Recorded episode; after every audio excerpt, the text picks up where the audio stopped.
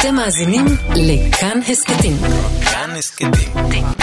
הפודקאסטים של תאגיד השידור הישראלי. כאן רשת ב'.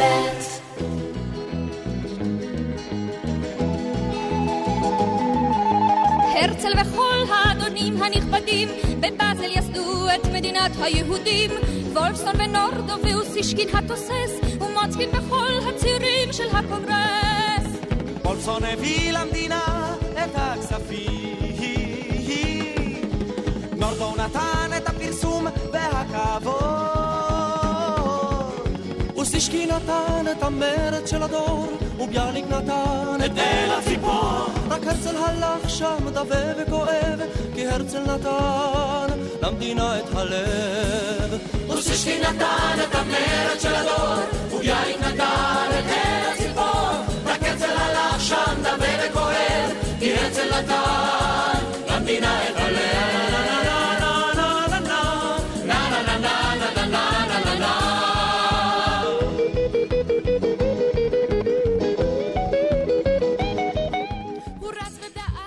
משדרנו עוסק הפעם בהצעה בת מאה ושבע עשרה שנה. עניינה היה התיישבות יהודית במזרח אפריקה הבריטית, ואם לדייק, בשטח במערב קניה השווה למחצית גודלה של מדינת ישראל של היום. ההצעה הועברה לדוקטור תיאודור הרצל, שעמד בראש ההסתדרות הציונית, על ידי שר המושבות הבריטי יוסף צ'מברלין, אביו של נביל בעל המטריה. זו הייתה הצעה שלא היה בה ממש, אבל כמעט והביאה להתפרקות ההסתדרות הציונית. היא סחטה משאבי נפש גדולים מצידו של בנימין הרצל החולה, שהלך לעולמו שנה אחר כך, והוא בן ארבעים וארבע בסך הכל. יש האומרים כי קורבנו של חוזה המדינה לא היה לשווא, שהרי י"ג שנים לאחר שהלך מאיתנו, בא לעולם הצהרת בלפור הכבירה של השני בנובמבר אלף תשע מאות שבע עשרה.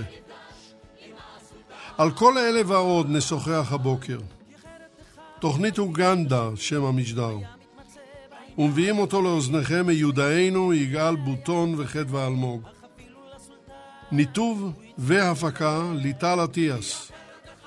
אני יצחק נוי. נתחיל.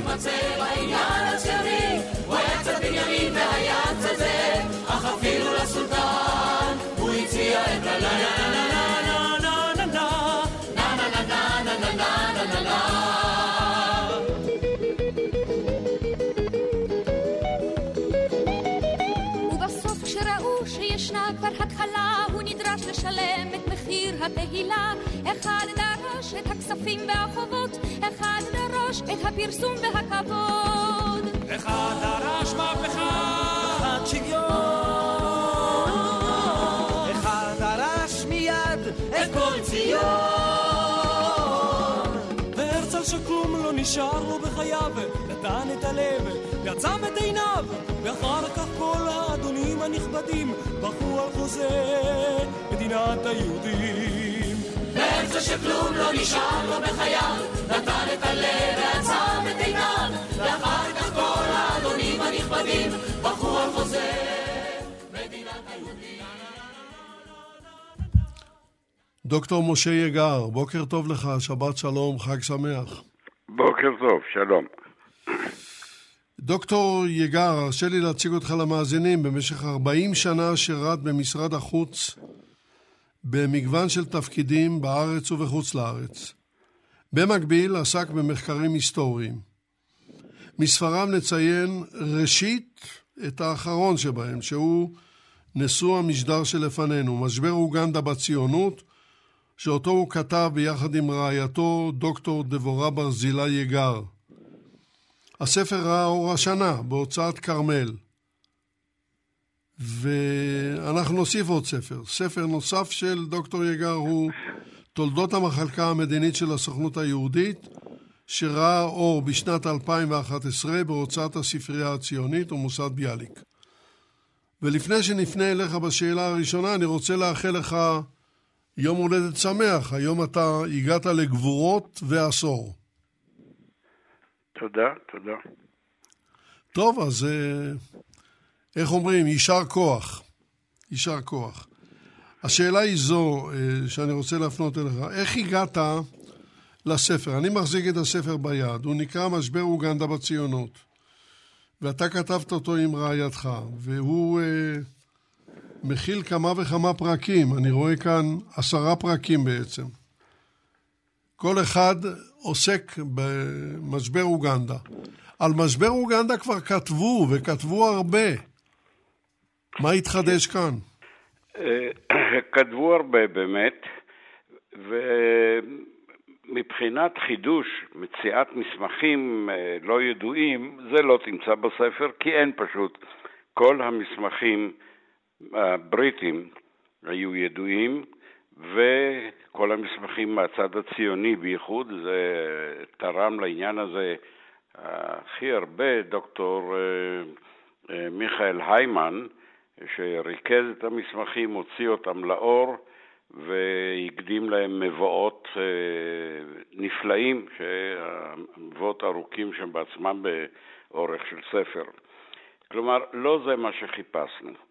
העניין התחיל כאשר דבורה פרסמה את ספרה על הצהרת בלפור. הספר נקרא בית לאומי לעם היהודי, המושג בחשיבה ובעשייה במדיניות הבריטית. הספר הזה יצא לאור ב-אלפיים ושלוש, ואז היא חשבה שהיה נדמה לה שצריך לחפש אם אין איזה שהם קשרים רוחניים, מדיניים, בין, הצ... בין הצהרת בלפור לבין ההצעה של אוגנדה שקדמה לה. ונסענו אז ללונדון, אני עסקתי בעניינים אחרים, והיא התחילה לאסוף את המסמכים מן הצד הבריטי. אותה עניינה הגישה הבריטית. למה הבריטים הציעו? מה היו הסיבות שהניעו את הבריטים להציע להרצל את אוגנדה? מה היה טיבה של ההצעה הזאת? ואז התברר שיש לזה כמה מגזרים.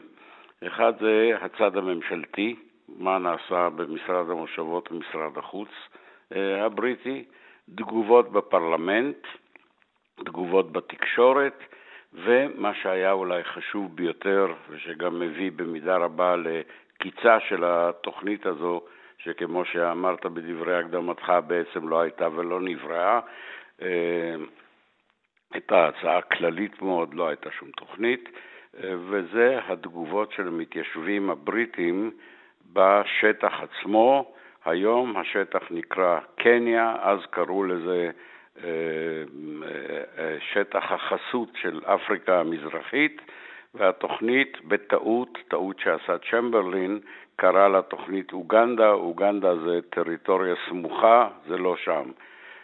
הטעות נבעה מכך שהייתה מסילת ברזל שחיברה בין קניה, נמל מומבסה, לאגם ויקטוריה, ולרכבת קראו, בזמן שסללו אותה, קראו לה רכבת אוגנדה. מאחר שהרכבת עוברת בשטח שהוצא, שחשבו ששם תהיה ההתיישבות היהודית, אז צ'מברלין קרא לה תוכנית תוכנית אוגנדה, והשם נשאר עד עצם היום הזה, והמשבר הוא משבר אוגנדה, למרות שלאוגנדה אין שום דבר עם, ה, עם התוכנית. בלקראת שנת המאה, ליובל המאה להצהרת בלפור, קיבלה דבורה פנייה מיוצאת ספרים באנגליה, ולנטיין מיטשל. שאלו אותה אם היא מוכנה לתרגם את ספרה על הצהרת בלפור לאנגלית. רצו להוציא אותו לאור ב-אלפיים ושבע עשרה, שנת היובל. דבורה קיבלה את ההצעה, הספר באמת תורגם על ידה, יצא לאור ב-אלפיים ושבע עשרה, אבל זה הכריח אותה להפסיק להתעסק בנושא המדובר היום. באותו שלב אני התפניתי מכל מיני עיסוקים אחרים, והצעתי לעזור, לשתף פעולה כדי שהפרויקט הזה לא ייפסק. כן, ו... אני... והחלטנו אז גם להרחיב אותו, וזה לספר את סיפור אוגנדה על כל צדדיו, לא רק הבריטי, אלא גם מה קרה בצד הציוני, אחר ככלות הכל, המשבר היה שם ולא בבריטניה. חסר היה לנו רק, ובכך אני מסביר, מסיים, חסר היה רק דבר אחד, היו מסמכים קיימים עד היום, המסמכים הבריטים, המסמכים הציוניים, ולכן אפשר לספר את הסיפור הזה, חסרים עד היום המסמכים העותומנים שהם קיימים, אבל אף אחד לא טרח לקרוא אותם, זה לא קל, כתוב בשפה הטורקית באותיות ערביות, המסמכים נמצאים בארכיונים של האימפריה העותומנית באיסטנבול, אין ספק שיש שם עדויות נוספות על יחס הטורקים להרצל ולציונות, לדאבון לב, אנחנו עדיין לא יודעים מה כתוב שם. טוב, אנחנו, אנא, המתין איתנו על הקו, אל תרד מהקו, דוקטור יגר, כי אני רוצה בשלב זה לעבור למומחה השני שלנו, והיא פרופסור אביבה חלמיש. בוקר טוב לך, חג שמח. בוקר טוב, חג שמח. פרופסור חלמיש מוכרת לנו, היא היסטוריונית מן האוניברסיטה הפתוחה, חוקרת תולדות הציונות ביישוב ומדינת ישראל. בואו נזכיר כאן הפעם שניים מספריה, מרוץ כפול נגד הזמן, מדיניות העלייה הציונית בשנות ה-שלושים, בהוצאת יד יצחק בן צבי ב-אלפיים ושש, ומבית לאומי למדינה בדרך שלושה כרכים בהוצאת האוניברסיטה הפתוחה, בין אלפיים וארבע ל-אלפיים ושתים עשרה. עכשיו, השאלה הראשונה אלייך, משבר אוגנדה כסכנה למבנה ההסתדרות הציונית. הדברים האלה לא לגמרי ברורים לאנשים שעוסקים בכך היום, וחייבים להעביר אותם. קודם כל, קודם כל אני רוצה לברך את דוקטור משה יגר ואת דבורה, דוקטור דבורה ברזילה יגר על הספר החשוב שהם פרסמו. יגר. וגם על הכותרת שהיא לדעתי מתאימה מאוד, משבר אוגנדה, כי מבחינתה של, התו, של ההסתדרות הציונית לא כל כך היה מדובר בתוכנית כמו במשבר.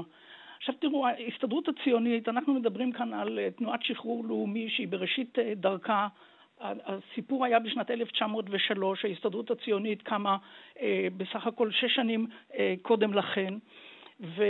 נתחיל מכך שבעצם כששואלים את השאלה מדוע הרצל העלה את ההצעה הזו אה, לקונגרס, בדרך כלל נהוג לומר ככה, קודם כל זה מסוג ההצעות שהבריטים הגישו והוא לא יכול היה לסרב. ברגע שצ'מברלין העלה בפניו את התוכנית הזו, אחרי שכבר נפשלה קודם לכן תוכנית אחרת לגבי אה, התיישבות באזור אל עריש, אה, הוא לא יכול היה אה, לדחות על הסף את ההצעה הבריטית. בנוסף לכך היה חשוב לו לדון בהצעה הזו כדי למצב את המעמדה של ההסתדרות הציונית בתור גוף שמנהל משא ומתן עם מעצמה, אחת המעצמות הגדולות באותו זמן, גוף בסך הכל שמייצג תנועה מאוד צעירה.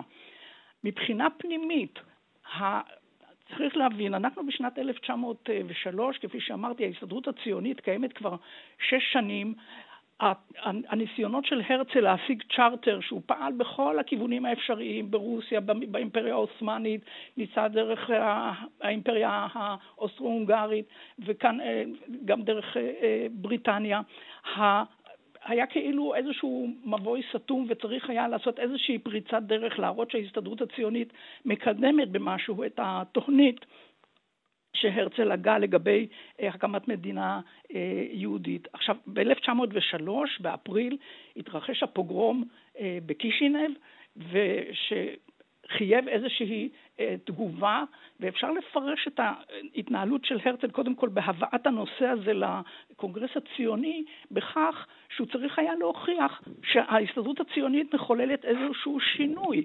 אם ה...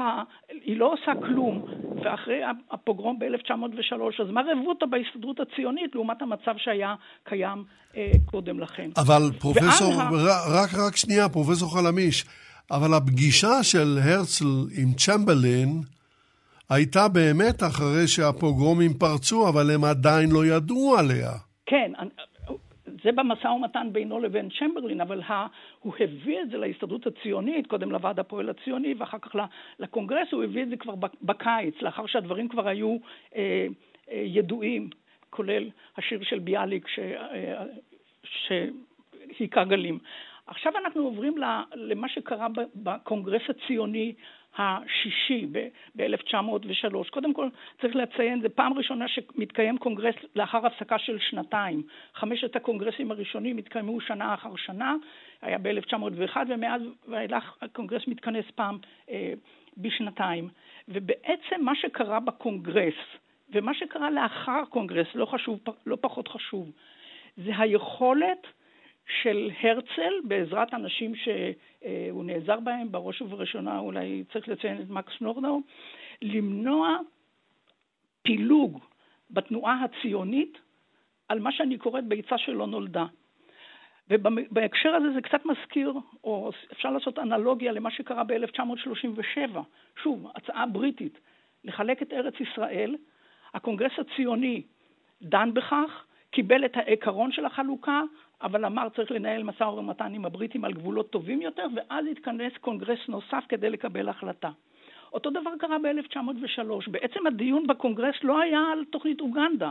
הקונגרס היה על הצעה לשלוח, בהתחלה אמרו ועדה ואחר כך משלחת, אבל ביסודו של דבר, לשלוח משלחת לבדוק את הפיזיביליות, את, האפשר, את מידת האפשרות של קיום, להקים מדינה או להקים איזושהי התיישבות יהודית זמנית באוגנדה. ומה שקרה בקונגרס הציוני הוא בעצם, אתם יודעים שיש מחלוקות לגבי התפלגות ההצבעות בין בעד, נגד ונמנעים, אבל כן, כל אחד מהחוקרים, הזכירו את, פרופ... את דוקטור מיכאל היימן ודוד ויטל וגם ישעיהו פרידמן, זיכרונו לברכה, כל אחד מהם הביא מספרים אחרים, אבל העובדה היא שהניתוח של ההצבעה מלמד שרבים מהאנשים לא הצביעו בעד, בוודאי לא על תוכנית אוגנדה, וגם לא בפירוש על ההצעה הספציפית לשלוח את משלחת החקר, אלא בראש ובראשונה חלק מהם יצביעו מתוך מתן אמון להרצל. זאת אומרת, הייתה מעין הצבעת אמון להרצל כמנהיג. כלומר, ההסתדרות הציונית יצאה מן הקונגרס הזה מאוחדת, אמנם בסופו של דבר, שנתיים לאחר מכן, פרשו ממנה הטריטוריאליסטים, אבל צריך להבדיל בין פילוג לבין פרישה. כלומר, פעמיים אפשר לומר שהתנועה הציונית עמדה בפני פילוג על ביצה שלא נולדה, והיה למנהיגים שלה הכישרון לנווט את, הד... את הפעילות ככה, שלא יהיה פילוג בשל כך. לאחר מכן, הסכנה לא, לא חלפה, והדמות החשובה בעניין הזה, אולי תקדיש לזמן בהמשך התוכנית, אני, אני זה מקבל. מנחם אוסישקין, שהוא לא היה בקונגרס. בזמן שהתקיים הקונגרס ב-אלף תשע מאות ושלוש, מנחם אוסישקין היה בארץ ישראל, הוא הקים כאן את מה שנקרא הכנסייה הארץ ישראלית, והוא שהיה חבר הוועד הפועל הציוני, אמר אני לא מקבל את ההחלטה. וכאן היה המאבק ש... של הרצל ושל גורמים נוספים, כדי להביא לכך שההחלטה שהתקבלה בקונגרס, כל חברי ההסתדרות הציונית חייבים לכבד אותה. כן, הנקודה הזאת הובנה, ואנחנו נידרש לשאלה עד כמה היה נאמן הרצל לרעיון המדינה היהודית בארץ ישראל. אבל לא כרגע, אלא אני בשלב זה מבקש ממך להמתין על הקו, ואני פונה אל פרופסור אריאל פלדשטיין. בוקר טוב, חג בוקר שמח. טוב, חג שמח, פרופסור פלדשטיין. פרופסור פלדשטיין הוא היסטוריון, הוא חוקר הרעיון הציוני ומנהיגות מאוניברסיטת בן גוריון בנגב. מספריו, קשר גורדי, יחסי מדינת ישראל ויהדות אמריקה, מ-אלף תשע מאות ארבעים ושמונה, שנת הקמת המדינה, ועד לשלהי שנות ה-שישים של המאה שעברה, והוא ראה אור ב... בעברית ובאנגלית בהוצאת המכון לחקר בן גוריון, ישראל והציונות ב-אלפיים ושתיים, והספר חלוץ מצלמה עבודה, הרעיון הציוני בקולנוע, בהוצאת עם עובד אלפיים ושמונה. והשאלה אליך הראשונה היא, למה הייתה בעצם הכוונה במילים התיישבות יהודית באותו קונגרס שישי של אלף תשע מאות ושלוש? אנחנו צריכים לזכור שהרצל בעצם סולל דרך שלא נסללה מקודם לכן על ידי אף מנהיג בתנועה הציונית, בעם היהודי בכלל. אנחנו צריכים לזכור שהרצל בעצם מנסה ליצור יש מאין תנועה, ואנחנו נמצאים באירופה שנמצאת במתח מאוד גדול. אנחנו שוכחים את ההקשר האירופאי, אבל צריך להזכיר אותו. אירופה של אותה תקופה בעצם נמצאת באיזה שהם בריתות חשאיות, תת-קרקעיות בינן לבין עצמן, ובוודאי בינן לבין האימפריה העות'מאנית. אירופה כבר צועדת לכיוון איזשהו תהליך משברי שעדיין המנהיגים האירופאים לא מבינים שהוא עומד בפתח, אבל הוא נמצא שם, והרצל בעצם נכנס לתוך מציאות מאוד מורכבת, שיאמר לזכותו שלמרות שלא היו לו יועצים ועוזרים ו... ושרים ולא יודע, אסטרטגיים, הוא מצליח להבין את המורכבות, והוא גם מבין את המורכבות של קיומה של תנועה ציונית בתוך המסגרת המסועפת והמורכבת הזאת, ולכן כאשר הוא יוצא לדרך, וצריך לקרוא ביומנים של הרצל, כי הם הדוקומנט הכל כך חשוב להבנת הרצל והפעילות שלו, אנחנו בעצם מבינים שמה שמעסיק אותו כל הזמן, ואיך התנועה הציונית תהיה רלוונטית, ואיך המעצמות התייחסו לתנועה הציונית. ולכן לא בכדי הוא מתחיל עם האימפריה העות'מאנית. המאמצים הדיפלומטיים הראשונים מתחילים מול האימפריה העות'מאנית עוד בטרם כינוסו של הקונגרס הציוני הראשון, וזה הולך וגובר אחרי הקונגרס הציוני הראשון, כאשר הרצל גם פועל מול בריטניה. כבר לקראת הקונגרס הציוני השני באוגוסט אלף שמונה מאות תשעים ושמונה, הרצל מבין שהישועה לא תבוא מהאימפריה העות'מאנית, ולא תבוא מהאימפריה הגרמנית, ולכן הוא שם את יעבו לבריטניה. הוא כבר מתחיל במגעים על קפריסין באותו שלב, והרצל מבין שהתנועה הציונית צריכה להגיע להישג, לא רק בגלל להושיע את היהודים, בעיקר היהודים במזרח אירופה שנמצאים במצב קשה, לאור ההתנהלות שלה, של, של הצאר הרוסי באותה תקופה, של האימפריה הרוסית כלפיהם באותה תקופה, לא רק ליהודים שמחפשים פתרון שהוא לא הגירה פאר אקסלנס, אלא גם משהו שיש בו ערך לאומי או איזשהו מעשה לאומי, אלא הרצל מבין שהתנועה הציונית צריך להיות שחקן מרכזי בתוך הזירה האירופאית, ובריטניה כמעצמה, אולי המעצמה המובילה באותה תקופה בזירה האירופאית, יכולה להיות בעלת ברית, והרצל רוצה לשכנע את הבריטים, בעצם לעניין את הבריטים בברית אסטרטגית עם איזושהי תנועה, שאם הבריטים היו מסתכלים יותר לעומק, היו מגלים שזאת לא תנועה שמייצגת את העם היהודי, בוודאי לא את מיליוני היהודים שחיים באותה תקופה אה, בעולם כולו ובאירופה בפרט, אלא בעצם תנועה קטנה שמייצגת קומץ קטן של אה, יהודים שהחליטו ללכת אה, בדרכו של הרצל וללכת עם הרצל. ולכן הרצל נמצא במצב אה, מאוד מורכב, ומאוד מרתק מבחינתו באותה תקופה, והוא מחפש איזשהו הישג על מנת שמה שנקרא, הוא יהיה בתוך המשחק, שהוא יהיה בתוך הזירה האירופאית של אותה תקופה, ולכן הוא עושה את המאמצים. המאמצים האלו של מציאת טריטוריה, ובעצם החתירה שלו למציאת טריטוריה, היא בעצם להביא הישג, הישג עולמי, הישג שיגידו... ועד כמה הרצל מודע... לאותו משפט שרווח בחצרות הדיפלומטיות של אירופה באותן שנים, על טורקיה כאיש החולה על הבוספורוס או האיש החולה של אירופה. לא רק שהרצל, לא רק שהרצל היה מודע למצב של האימפריה העות'מאנית, אלא הוא היה מודע לרבדים השונים ש, שהאימפריה העות'מאנית נקלעה אליהם. זה לא רק שהאימפריה העות'מאנית הלכה והתפוררה מבחינת השטחים שלה ומבחינת הגודל שלה, אלא הרצל היה מודע למצב הכלכלי של האימפריה העות'מאנית. הוא ידע בדיוק לאילו בנקים האימפריה העות'מאנית חייבת חובות, מה היקף החובות ו- ו- ומה הלחץ שמופעל עליה. הרצל היה מאוד מודע לרגישות של האימפריה העות'מאנית בנושא הארמני, היחס של מדינות אירופה, מעצמות אירופה, ל- לרצח, לשואה של העם ה... של העם הארמני וכדומה, ולכן הרצל החליט לתעל את כל המצוקות של האימפריה העות'מאנית לטובת הרעיון הציוני וקבלת הצ'רטר על ארץ ישראל. אבל הוא מבין שהסולטן העות'מאני לא יסכים להעניק את הצ'רטר, כי הסולטן העות'מאני הוא לא רק ראש מדינה, הוא בעצם ראש האסלאם, ואין סיכוי שמנהיג העליון של האסלאם יעניק ליהודים את הזכות לשוב לארץ ישראל ולהקים בה את הישות היהודית. כלומר, הרצל מבין שזה לא יישא פרי, ולכן הוא הולך לקפריסין, הוא הולך כמה שיותר קרוב, הוא הולך לבריטים כבר ב-אלף שמונה מאות תשעים ושמונה, ואומר להם, תנו לנו את הזכות להתיישב בקפריסין, כאשר בתוכנית הארוכת טווח שלו, כאשר המציאות תשתנה והאימפריה העות'מאנית תיעלם מהזירה הבינלאומית, אולי נקבל לאחר מכן את הזכות לשוב לארץ ישראל. לכן הטריטוריה עבור הרצל זה לא רק הישג כלפי פנים, אלא זה שהתנועה הציונית תהיה רלוונטית בזירה האירופאית. ברור, ברור. והתייחסו אליה כאיזושהי מיני מעצמה, וזה בעצם תעוזה מאוד גדולה של הרצל לעשות את זה, כי כאשר בפועל ברור לו שהתנועה הציונית היא לא מעצמה ולא מיני מעצמה, זה איזושהי תנועה בראשית דרכה שמתגבשת, גם כעבור שש שנים היא עדיין בתהליכי גיבוש. ברור, הנקודה הזאת הובנה.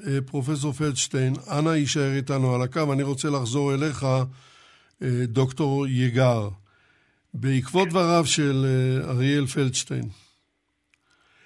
מדוע הבריטים, אתה רמזת על זה, מדוע הבריטים, הם הרי לא מטומטמים, הם יודעים את מה שהרצל ידע, הם יודעים מה כוחו האמיתי. למה הם מציעים את הצעת אה, אוגנדה בכלל? מאיפה זה נובע? טוב, אה, אני לא בטוח שהייתי מקבל את כל דברי הפרשנות שנאמרו כאן על אה, הרצל, ו... אבל אה, הזמן לא, לא יאפשר להתעסק בזה. אני רוצה לומר דבר פשוט. הרצל הקים את התנועה הציונית כדי לפתור את צרת היהודים, ולא כדי לפתור צרות באירופה או במקום אחר. והרגישות שלו והתבונה שהוא גילה בניסיונות שלו מעידים על, אני חושב שמותר להשתמש במילה גאונות, חזון, המילה הזו כבר נאמרה כאן, והמילה הזו משמשת הרבה בהיסטוריוגרפיה הציונית. הוא היה בהחלט דמות בלתי רגילה. מטרתו הייתה לנסות לפתור את צרת היהודים בארץ ישראל. כל התיעוד הקיים מוכיח שהוא תמיד רצה רק את ארץ ישראל, הוא היה מוכן לשקול דברים אחרים כמו אוגנדה, וזה אני אסביר עכשיו, אה, כאמצעי, כ, כמו שנורדאו קרא לזה, מקלט לילה. כי הוא הבין, הוא ביקר באיסטנבול חמש פעמים. רק פעם אחת קיבל את פניו הסולטן וניהל איתו שיחה. התוצאה היחידה הייתה מדליה שהרצל קיבל מהסולטן.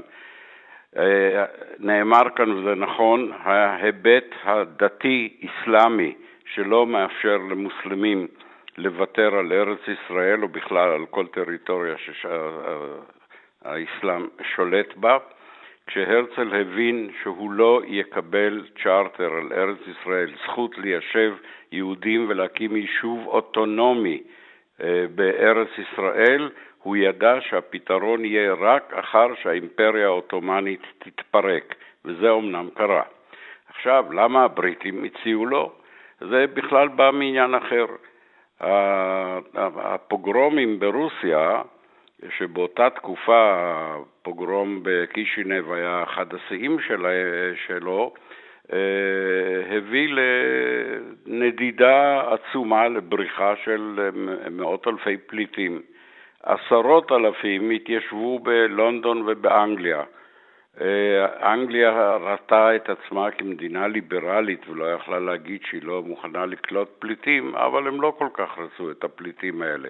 מספרים יותר גדולים הלכו לארצות הברית, גם שם בשלב מסוים החליטו שזה יותר מדי. ליהודים לא היה לאן ללכת. ואז הבריטים הקימו בצורה האלגנטית הטיפוסית למדיניות הבריטית, הם לא אמרו אנחנו לא רוצים מהגרים יהודים, הקימו ועדה מלכותית להגירת זרים. הכוונה הייתה כמובן להגירה של יהודים, מהגרים אחרים כמעט לא היו.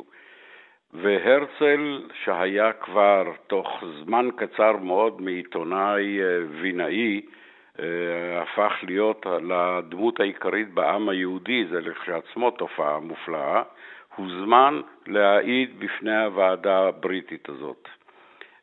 הוא נסע ללונדון, הוא פגש באותו, באותה הזדמנות את צ'מברלין, וצ'מברלין הציע לו, אמר שאולי תלכו ל... לאפריקה, אם כי הוא ידע מראש שהרצל לא כל כך רוצה ללכת לשם, הוא גם אמר את זה. הביוגרף של צ'מברלין כותב שצ'מברלין יכול להיות שבנעוריו היה אנטישמי כמו כל בריטי הגון אחר באותה תקופה, אבל הוא גם היה אדם נאור, וסבל הפליטים היהודים נגע לליבו. מצד שני הוא גם לא רצה, אנגליה לא רצה את כל זרם הפליטים הזה, והפתרון היה תלכו למקום אחר, נעזור לכם, נציע לכם, וכך נולדה ההצעה של אוגנדה. מאחר שהטיפול במושבות באפריקה הוא עבר אז לידי משרד החוץ, אז צ'מברלין פנה לעמיתו לורד לנסדאון והציע לו את אותה הצעה. לנסדאון לא דחה אותה, הם בדקו את העניין, ואחד מהפקידים הבכירים שלו, קלמנט היל, שלח באוגוסט נלי אלף תשע מאות וארבע מכתב להרצל, שבו יש בקווים כלליים הצעה להתיישבות יהודית באזור הזה שאנחנו מדברים עליו, וקניה של היום, וזה היה מסמך שהרצל הביא בפני הקונגרס, שבתחילה התקבל יפה מאוד כהישג דיפלומטי גדול, אבל תוך כדי מהלך הקונגרס לאט לאט השתנו הרוחות ופרץ המשבר והסכסוך הגדול עם אומרי הלאו. הם התחלקו אז צירי הקונגרס לאומרי לאו ואומרי הן, אבל באופן מעשי דובר על, ונדמה לי שפרופסור חלמיש אמרה את זה נכון מאוד, דובר אז האם לשלוח, לקבל את ההצעה הבריטית שכלולה במכתב הזה של קלמנט היל, את ההצעה לשלוח משלחת סקר, לבדוק אם האזור בכלל מתאים להתיישבות של יהודים או לא מתאים. זה עורר כמובן התנגדויות של המתיישבים הבריטים, בסוגיה אחרת קצת, אבל ההצעה לא הייתה על הקמת האזור, זה היה עוד מוקדם מדי, הקמת אוטונומיה. לא הייתה עוד תוכנית כזו, לא עובדו, היו קווים כלליים של מחשבות, איך זה צריך להיות שם. יהיה מושל יהודי, לא יהיה מושל יהודי לטריטוריה הזאת, אבל דובר היה האם לקבל את ההצעה לשלוח או לא לשלוח משלחת. כן. הרצל אמר, היה ברור לגמרי שמוכרחים, קודם כל כי אי אפשר לתת תשובה שלילית, וגם זה נדמה לי נאמר, אי אפשר לתת תשובה שלילית לממשלת בריטניה כשהיא מציעה דבר כזה. ההצעה הבריטית היא לכשעצמה הישג דיפלומטי ממדרגה ראשונה לתנועה חדשה שרק קמה. העם היהודי פתאום מוכר כישות מדינית, עדיין לא מדינה, אבל ישות שמנהלים איתה משא ומתן. זה דבר שהיה לא, אלפיים שנה לא היה קיים. אז זה אי אפשר לדחות את הבריטים. ודבר שני, הרצל קיווה, ולכל הדברים האלה יש תיעוד, הוא כתב על זה, הוא יותר מאוחר גם דיבר על זה בגלוי, ברעיונות שהוא נתן, הוא קיווה מאוד, היה לו ברור שאפריקה איננה הצעה מעשית לעם, לפליטים יהודים, לעם היהודי, אבל אם הבריטים יתברר להם שאפריקה לא מתאימה, אז אפשר לחזור ולהעלות מחדש את התוכנית שהם פסלו. לורד קרומר, שליט מצרים, פסל את זה, לחדש את הצעת אל-אריש שהרצל תלה בתקוות רבות, בחוץ להתברר לו שטורקיה, שארץ ישראל לא תבוא בחשבון, אם כי גם כאן הוא לא ויתר. טוב, בוא, בוא, בוא, ובשלבים בוא, האחרונים כאן... העלה את רעיון סנג'ק אקו, הוא לא ויתר על, על ארץ ישראל ולא ויתר לטורקים ברור, הנקודה, עד יום מותו. הנקודה הובנה, דוקטור יקר. בוא נעבור עכשיו לפרופסור חלמיש. קודם כל, את ודאי רוצה להגיב על דבריו של משה יקר. כן, הוא כמובן פתח כמה וכמה ערוצי דיון. קודם כל, הרצל היה נאמן לרעיון של ארץ ישראל באותו קונגרס שהוא הלך לחבורה שקראו לה הבוכים, אלה מ... צירים ממזרח אירופה שנוכח ההחלטה הלכו לאולם צדדי וישבו שם וממש בחו על ההחלטה הזו. הוא נשבע בסוף הקונגרס, אם ישכחך ירושלים תשכח ימיני. כל המהלך הזה של משבר אוגנדה והאופן שבו הוא הסתיים בעצם מחזק את התפיסה שכדי להבין את הציונות צריך לקחת בחשבון שלושה גורמים. אני אומרת אותם לא בהכרח לפי סדר החשיבות. האנטישמיות, ההתעוררות הלאומית באירופה, והזיקה של העם היהודי לארץ ישראל, תקראו לזה חיבת ציון, כיסופים לציון. אם נוטלים את אחד מהרכיבים הללו, אי אפשר להבין את הציונות, את, את הקמת התנועה הציונית ואת פעילותה. עכשיו, בסופו של דבר, בתולדות הציונות, כל פרשת אוגנדה, משבר אוגנדה, היה מעין אפיזודה, כמעט אפשר לומר איזושהי תאונה, לגבי האם זה בכלל משהו מעשי. אז אני רוצה כאן לצטט משהו שהיום יכול להישמע קצת לא פוליטי, לא פוליטיקלי קורקט להגיד אותו, אבל אני אצטט.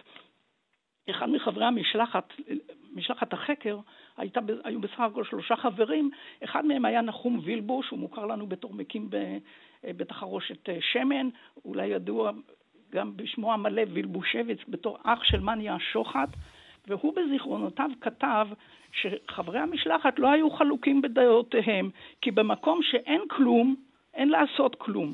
כלומר, אבל בואי, המח... בואי, בואי נזכור שהרצל באותו שלה כבר מת. אה, כן, אבל אני מדברת לגבי, ה, לגבי התוכנית. עכשיו אני רוצה לחזור לדברים שאמר דוקטור יגר לגבי, הוא דיבר על כך שהרצל רצה לפתור את צרת היהודים. יש כאן עניין שאנחנו צריכים לתת עליו את הדעת. אנחנו, רבים מאיתנו למדנו בתיכון את אחד העם, את ההבדל בין צרת היהודים לבין צרת היהדות. נכון הוא שבספרו מדינת היהודים, הרצל מצד אחד דיבר על הדחיפות לפתור את צרת היהודים, אבל יחד עם זה, אם אנחנו קוראים את הטקסט במלואו, אנחנו רואים שהרצל לא דיבר רק על כך שצריך להציל את העם היהודי, אלא אם להשתמש במטבעות לשון שנהוג היה להשתמש בוויכוחים הציוניים, הוא דיבר על גאולה ולא רק על הצלה. אני אסביר טיפה את המושגים האלה, רק רוצה להסביר במפורש, גאולה לא מדובר במושג דתי, והצלה לא מדובר במושג שאחר כך התפתח של הצלה בתקופת השואה. הצלה מקבילה לפתרון צרת היהודים. יש, ישנה בעיה דוחקת של יהודים שנמצאים תחת רדיפות, צריך למצוא להם פתרון. גאולה אומרת שהציונות היא לא רק תנועה להצלת העם היהודי, אלא גם לגאולתו מבחינה חברתית, כלכלית, תרבותית, רוחנית. ואם אנחנו רואים את מה שכתב הרצל, הרצל לא דיבר על מדינה יהודית בעלמה, הוא דיבר על מדינה יהודית שתהיה מופת חברתי, שצריך לדאוג בה שלכולם תהיה עבודה, ולהקים מעונות עובדים לאנש, לאנשים העובדים. ובואו נזכור, הרצל דיבר על דגל עם שבעה כוכבי זהב, שזה שבע שעות עבודה, בתקופה שבעולם לא היה מושג כזה של יום עבודה בין שבע שעות. ואולי אני אגיד גם בסוגריים, שבקונגרס הציוני, מהקונגרס הציוני השני ב-אלף שמונה מאות תשעים ושמונה, בהסתדרות הציונית הייתה זכות בחירה, גם אקטיבית וגם פסיבית לנשים, כלומר נשים יכלו להצביע ויכלו להיבחר, בשעה שברוב מדינות העולם עוד לא הייתה זכות הצבעה לנשים. אז נחזור לכך שאצל הרצל כבר היה מתח בין העניין של צורך דחוף להציל את היהודים, לבין הרצון להקים בארץ ישראל חברת מופת. והרצל דיבר גם במובן מעשי שהפתרון שהוא מציע לא יכול לקחת פחות מ-עשרים שנה, גם כדי לצאת באופן מסודר מאירופה וגם כדי להכין תשתיות כפי שנדרש אה, בארץ ישראל. לכן הרעיון הזה של אה, מקלט לילה אפילו באוגנדה הוא, הוא לא...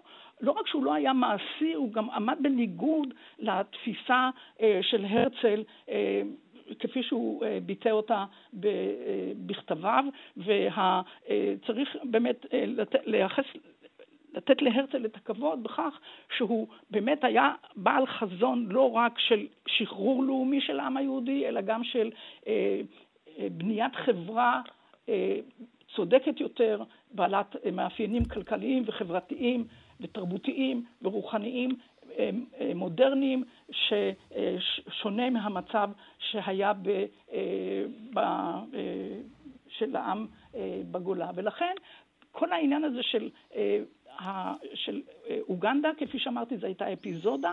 עכשיו, יש כאלה שבהסתכלות שלהם על האופן שבו התפתחה ההסתדרות הציונית, באים באיזושהי טענה כלפי ההסתדרות הציונית, שבעצם בכך שנטשו את תוכנית אוגנדה, נטשו את הרעיון של של ההצלה,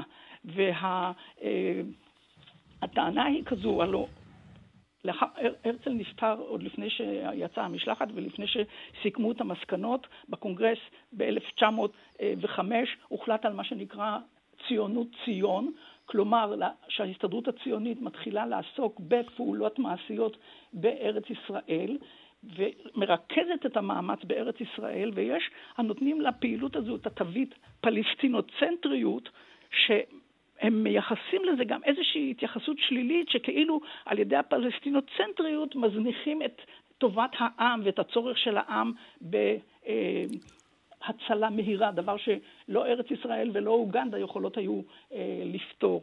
צריך גם לזכור, עם כל הלחץ של הזמן, אנחנו ב-אלף תשע מאות ושלוש, אלף תשע מאות וחמש, שערי ארצות הברית עדיין פתוחים לרווחה, זאת אומרת, יהודים שהיו במצוקה אקוטית, היה להם לאן אה, ללכת.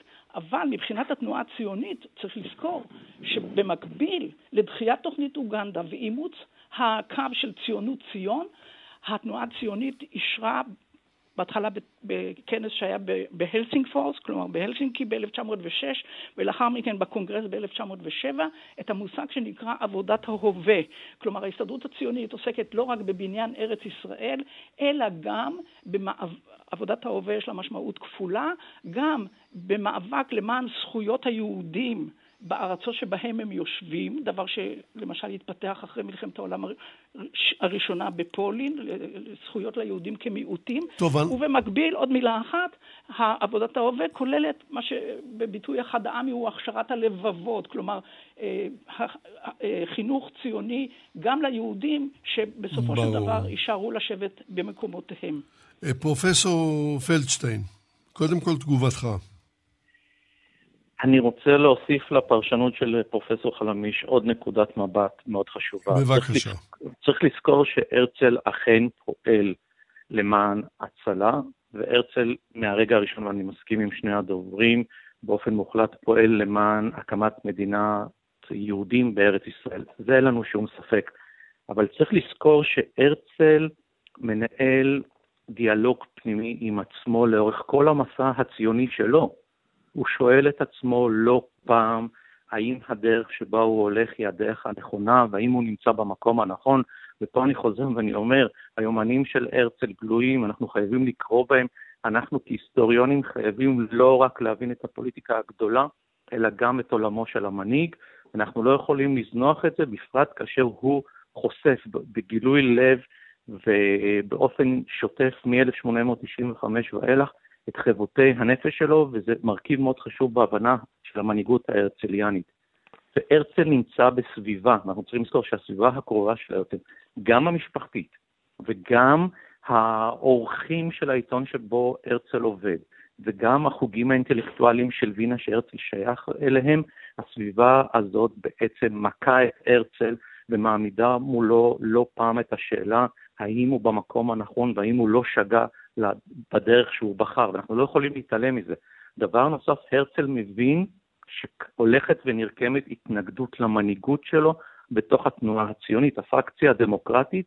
אחד העם לא חבר בתנועה הציונית, אבל אנשים מטעמו וחיים ויצמן בראשם מקימים כבר ב-אלף תשע מאות ואחת את הפרקציה הדמוקרטית, אופוזיציה למנהיגות ההרצליאנית ולדרך של הרצל בתנועה הציונית, וכעבור שנה תקום המזרחי בתוך התנועה הציונית. כלומר, אנחנו לא יכולים להתעלם מהמקום שהרצל נמצא. נכון שבקונגרס הציוני הראשון הוא ניסה על גלי התמיכה, ואני חושב שכרון החושים שהוא מצליח ליצור בקרב חברי התנועה הציונית, אבל יש קרסום במעמד שלו, יש קרסום בדרך שהרצל מתווה לתנועה הציונית, אנחנו לא יכולים להתעלם מזה.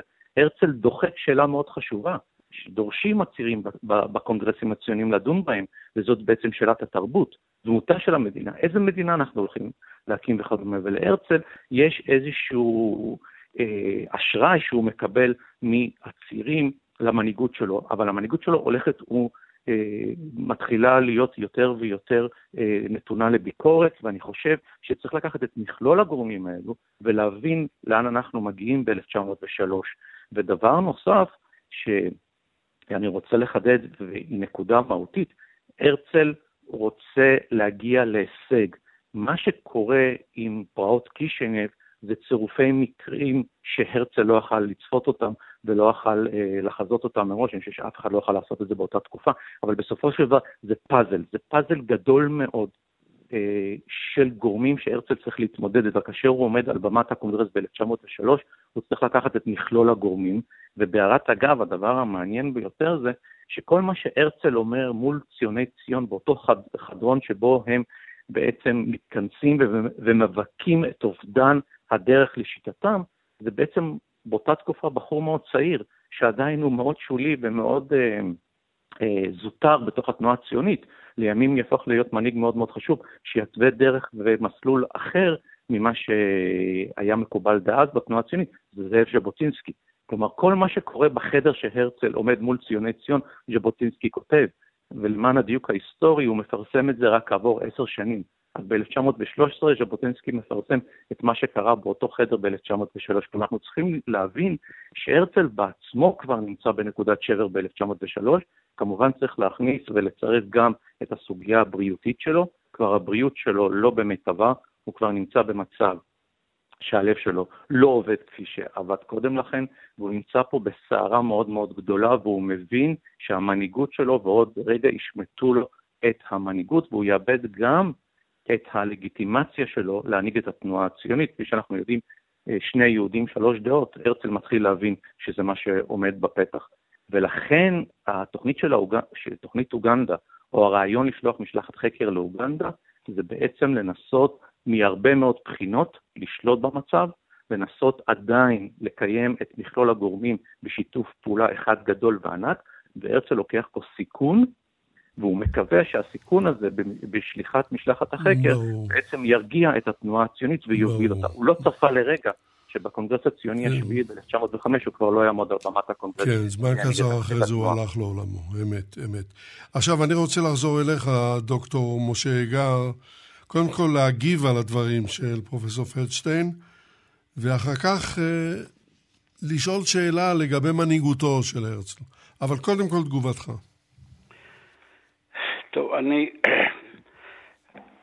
אני חושב שהגילויי ההתנגדות של הרצל, שכבר היו די מגובשים עוד בקונגרס הציוני השלישי, לפני הקונגרס שאנחנו מדברים עליו, השישי, הדרמטי שהקונגרס האחרון שלו, נבעו מכמה סיבות. קודם כל מקנאה רגילה, חולשה של בני אדם ובייחוד של פוליטיקאים. קנאה בהצלחתו.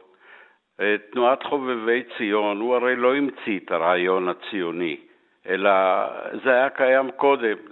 חובבי ציון היו תנועה שלא היה לה שום שרירים, לא כספיים ולא אחרים, הם לא היו מסוגלים אפילו להגיש סיוע של ממש ליישובים הראשונים שקמו בארץ ישראל, שהטורקים איכשהו נתנו להם אה, להתפתח, או נתנו להם להתקיים.